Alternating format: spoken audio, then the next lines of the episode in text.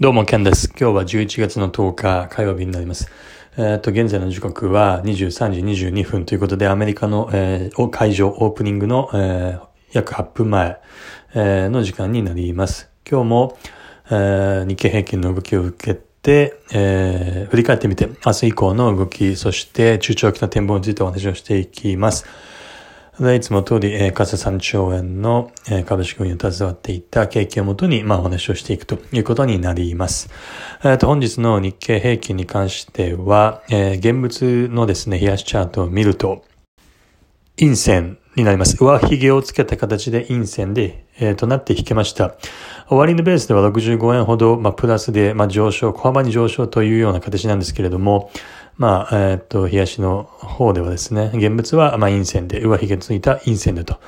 いうような形になってます。で、先物の冷やしを見る方がもっとえげつない形になってるんですけども、ものすごい、えっ、と、あの、まあ、上髭ですね。がついております。で、まあ、昨晩のですね、あの、ファイザーをめぐる、コロナのワクチンをめぐるヘッドラインを受けて、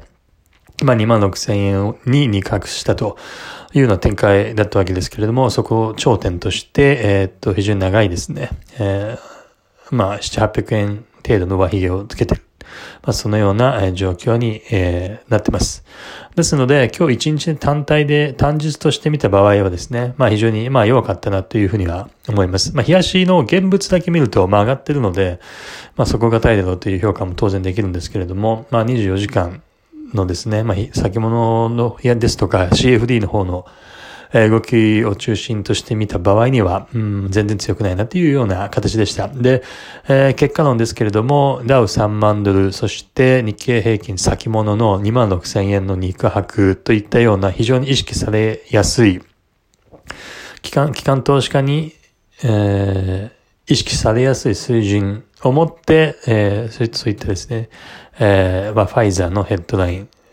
市場参加者のこれまで、え下目線だった人たちの目線を180度転換し、上目線に変えるような材料が出てきたと。ああいったところで、一旦、一旦クールダウンになるんじゃないかと、そういったダウ3万ドル、日経平均先物2万6千円といったような水準が、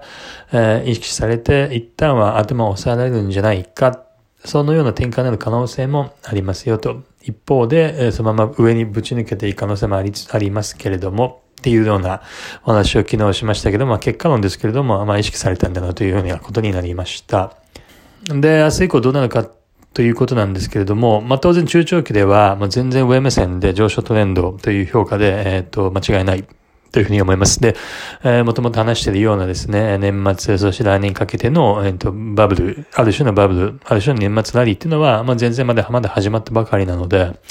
あの、全然強い上昇トレンド、長期足で見た場合では、陽線が続いていくような感じになるかなというふうには思ってますが、がですね、えっと、さっき言ったようなですね、まあ、水準が意識されて、今日先物ですとか CFD で見た場合、24時間連続で見た場合の値動きは全然弱い、弱いというか、まあ、当然、えっと、あのようなヘッドライン、市場参加者の目先、えっと、目線を転換させるような、えそういった材料が出た後ですから、当然それを受けての新規買いをしてきた人たち、目線を変えて新規に入ってきた人たち、えー、ですとか、当然ずっと下で売りポジションを持っていた人たちがこの爆上げを受けて耐えられなくなって投げる。えー、まあそういった動き。一方で下から買いを入れてた人たちの、まあ、利益確定の売りですね。えー、ですとか、まあそういった節目水準の達成感を見越した上での短期税によるショートポジションの新規の構築。まあそういったような、えっ、と、ある種の売りと買いの攻防が、まあ起こりやすい、起こっているというようなことなので、えー、まあ目先はですね、うん、まあ素直に上がっていくのかもしれませんけれども、どちらかというと、少しは、まあ、揉み合うのかなというような形を想定しています。で、これは希望的、個人的な希望的観測も入っていて、あというのも、その、まあ、利益確定してしまって今ローポジションですから、で、当然それは、あの、上昇トレンドを引き続き乗りたいので、まあ、ロングを狙うわけですけれども、まあ、当然、ロングを入る場合には、えー、より安い、もしくは期間調整をして、時間調整をして、えー、若干のクールダウンした時を狙って入る方が当然リスクが少なくなりますので、まあそれを狙っていきたいと、そういった個人的な思いも、えー、含まれてます。まあ明日以降ですね、あの、仮に万が一どんどんこのままですね、連日どんどんどんどん上がっていってしまう場合には、置いてかれることになりますけれども、まあそれはそれで、まあ仕方のないので、それは受け入れようと思います。仮に、えっと、思惑通り短期的に、まあ調整をしてくれた場合には、じゃあどの辺が入るポイントになるかというと、まあ、いつもの通り、その、その時々の目先のね、動きを一番の材料として私判断する人間なので、まあ、あの、いつもの通りですね、あの、ここで決定的な、その、なんでしょうね、短期的な底打ちの水準みたいなことは当然言えないんですけども、わからないんですけども、まあ目安として、いつも通り目安としてということですけれども、まあ24,500前後、もしくは24,500から25,000弱。まあ、このあたりの価格帯での、えっ、ー、と、値動き、攻防を見たいなというふうには思います。そこでの、えー、価格帯での値動きで買いが仕込まれてるなというふうなことを確認できればですね、まあ、大前提として上昇トレンドだとラリーにつながっていくんだという大前提があるので、安心して、まあ、ロングができるかなというふうには思います。一方で万が一上に置いてかれてしまってだとしても、上にこのまま明日以降も強くて、えー、どんどんどんどん上がっていって、まあノ、ノーポジションのままですね、まあ、置いてかれてしまったとしてもですね、どんな大上昇、ど、んな大バブル相場でも、一旦のヒヤッとするような急落っていうのは、まあ、起こるもんなんですね。起こるもんなんですねというか、まあ、起こることが多いですね、経験則的に。例えばですけれども、2017年のビットコイン相場、ありましたけれども、2017年を切り取ってみると、あの、まあ、春先から、まあ、大きく、上昇トレンドが、まあ、始まったかと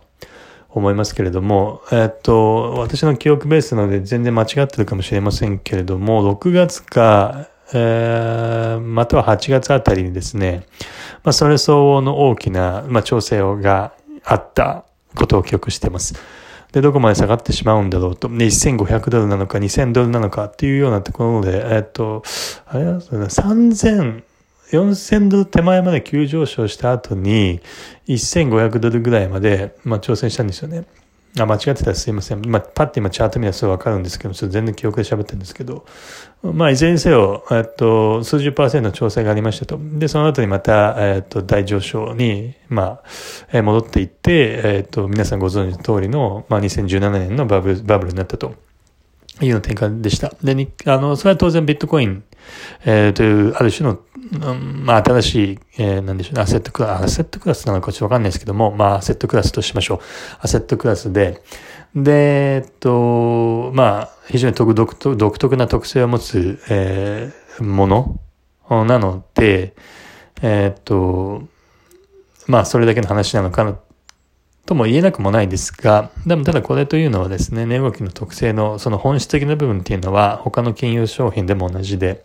えー、当然それはあの株でも言えますと。日本株もそうですし、えー、米株でもそうですね。まあ似たようなですね、類似するような大きな上昇があったとしても、その途中ではですね、急落を挟むと、あいうことなので、何が言いたいかというと、万が一明日以降あの強くて置いてかれてしまったとしてもですね、まあそういったようなあの急落局面っていうのがあるので、まあ全然あのチャンスはあるということが言いたいわけであります。要は、えっと、置いてかれるからといって、FOMO ですね。あの、フォーモですね。えっと、fear of missing out ですね。あの、置いてかれるんじゃないかという恐怖に駆られて、え追いかけないということが非常に大事だということです。追いかけなくてもどうせまたチャンスがあるということなので、それはもう気長に待つと。いうことですね。チャンスが来るんだということを確信していればですね、別に追いか追いかけるその FOMO フォームに、えー、取り憑かれることもないというようなことであります。で、個人的な心情を含めて日経平均に関しては、えっと、まあ今日の先物の非常に長いはヒゲ、そして東の現物で見ると陰線。が起こっていて、例えばボリンジャーバンドなんかで見るとですね、まあプラス3シグマ、をですね、大きく上回ってプラス4、5シグマあたりまでたんですかね。えー、というような形になってますので、個人的な、まあ、希望的観測を含めればですね、ここでですね、まあ、そのさっき話した2017年のビットコインのですね、上昇相場の中における、えー、一瞬、一瞬の一旦の急落、こういう調整、まあ、こういったような展開になってくれるとありがたいなというふうには思います。そこでまあ、えっと、数営業日なのか、それがあの1週間、2週間、数週間レベルなのかっていうのはちょっとわからないですけれども、えっと、そのような形になってくれればですね、また安心してですね、年末ラリーに向けて2回目の、まあ、おまけ、おまけ的なあれですけれども、あ私にとってはですね、おまけ的な、えっと、展開になりますけども、まあ、ロングをしてですね、まあ、それ相応の利益を、えー、獲得できる、えー、高い蓋然性を持って、えー、上昇相場に乗れるということになりますので、まあそういったことを期待していきたいというふうに思っております。で、来年ですけども、やはりですね、えっと、まあ目先の年末ラリーよりも来年のバブルの方が重要かなと思っております。まあバブルって言い切っちゃってますけども、まああくまで私の妄想ですので、まあその辺はしからずということですけれども、バブルが起こる場合においてはですね、もう毎週大陽線、毎週大陽線で上がっていくような展開だと思います。で、週足、えー、チャートで見てもですね、どんどんどんどん上がっていく。1週間レベル、週間レベルでも大きな陽線をつけて毎週強く上がっていくということなので、非常に儲かる。そのような展開になるかと思います。はい。えっと、時間も切り、時間もですね、切りがいいので、今日はここら辺にしようと思います。シリケネトンボには今晩ならないと。いうことになります。明日も、明日もですね、寝起き楽しみなので、ちょっと、ま、ゆっくり見守っていこうと思います。どうもありがとうございました。ケンでした。失礼いたします。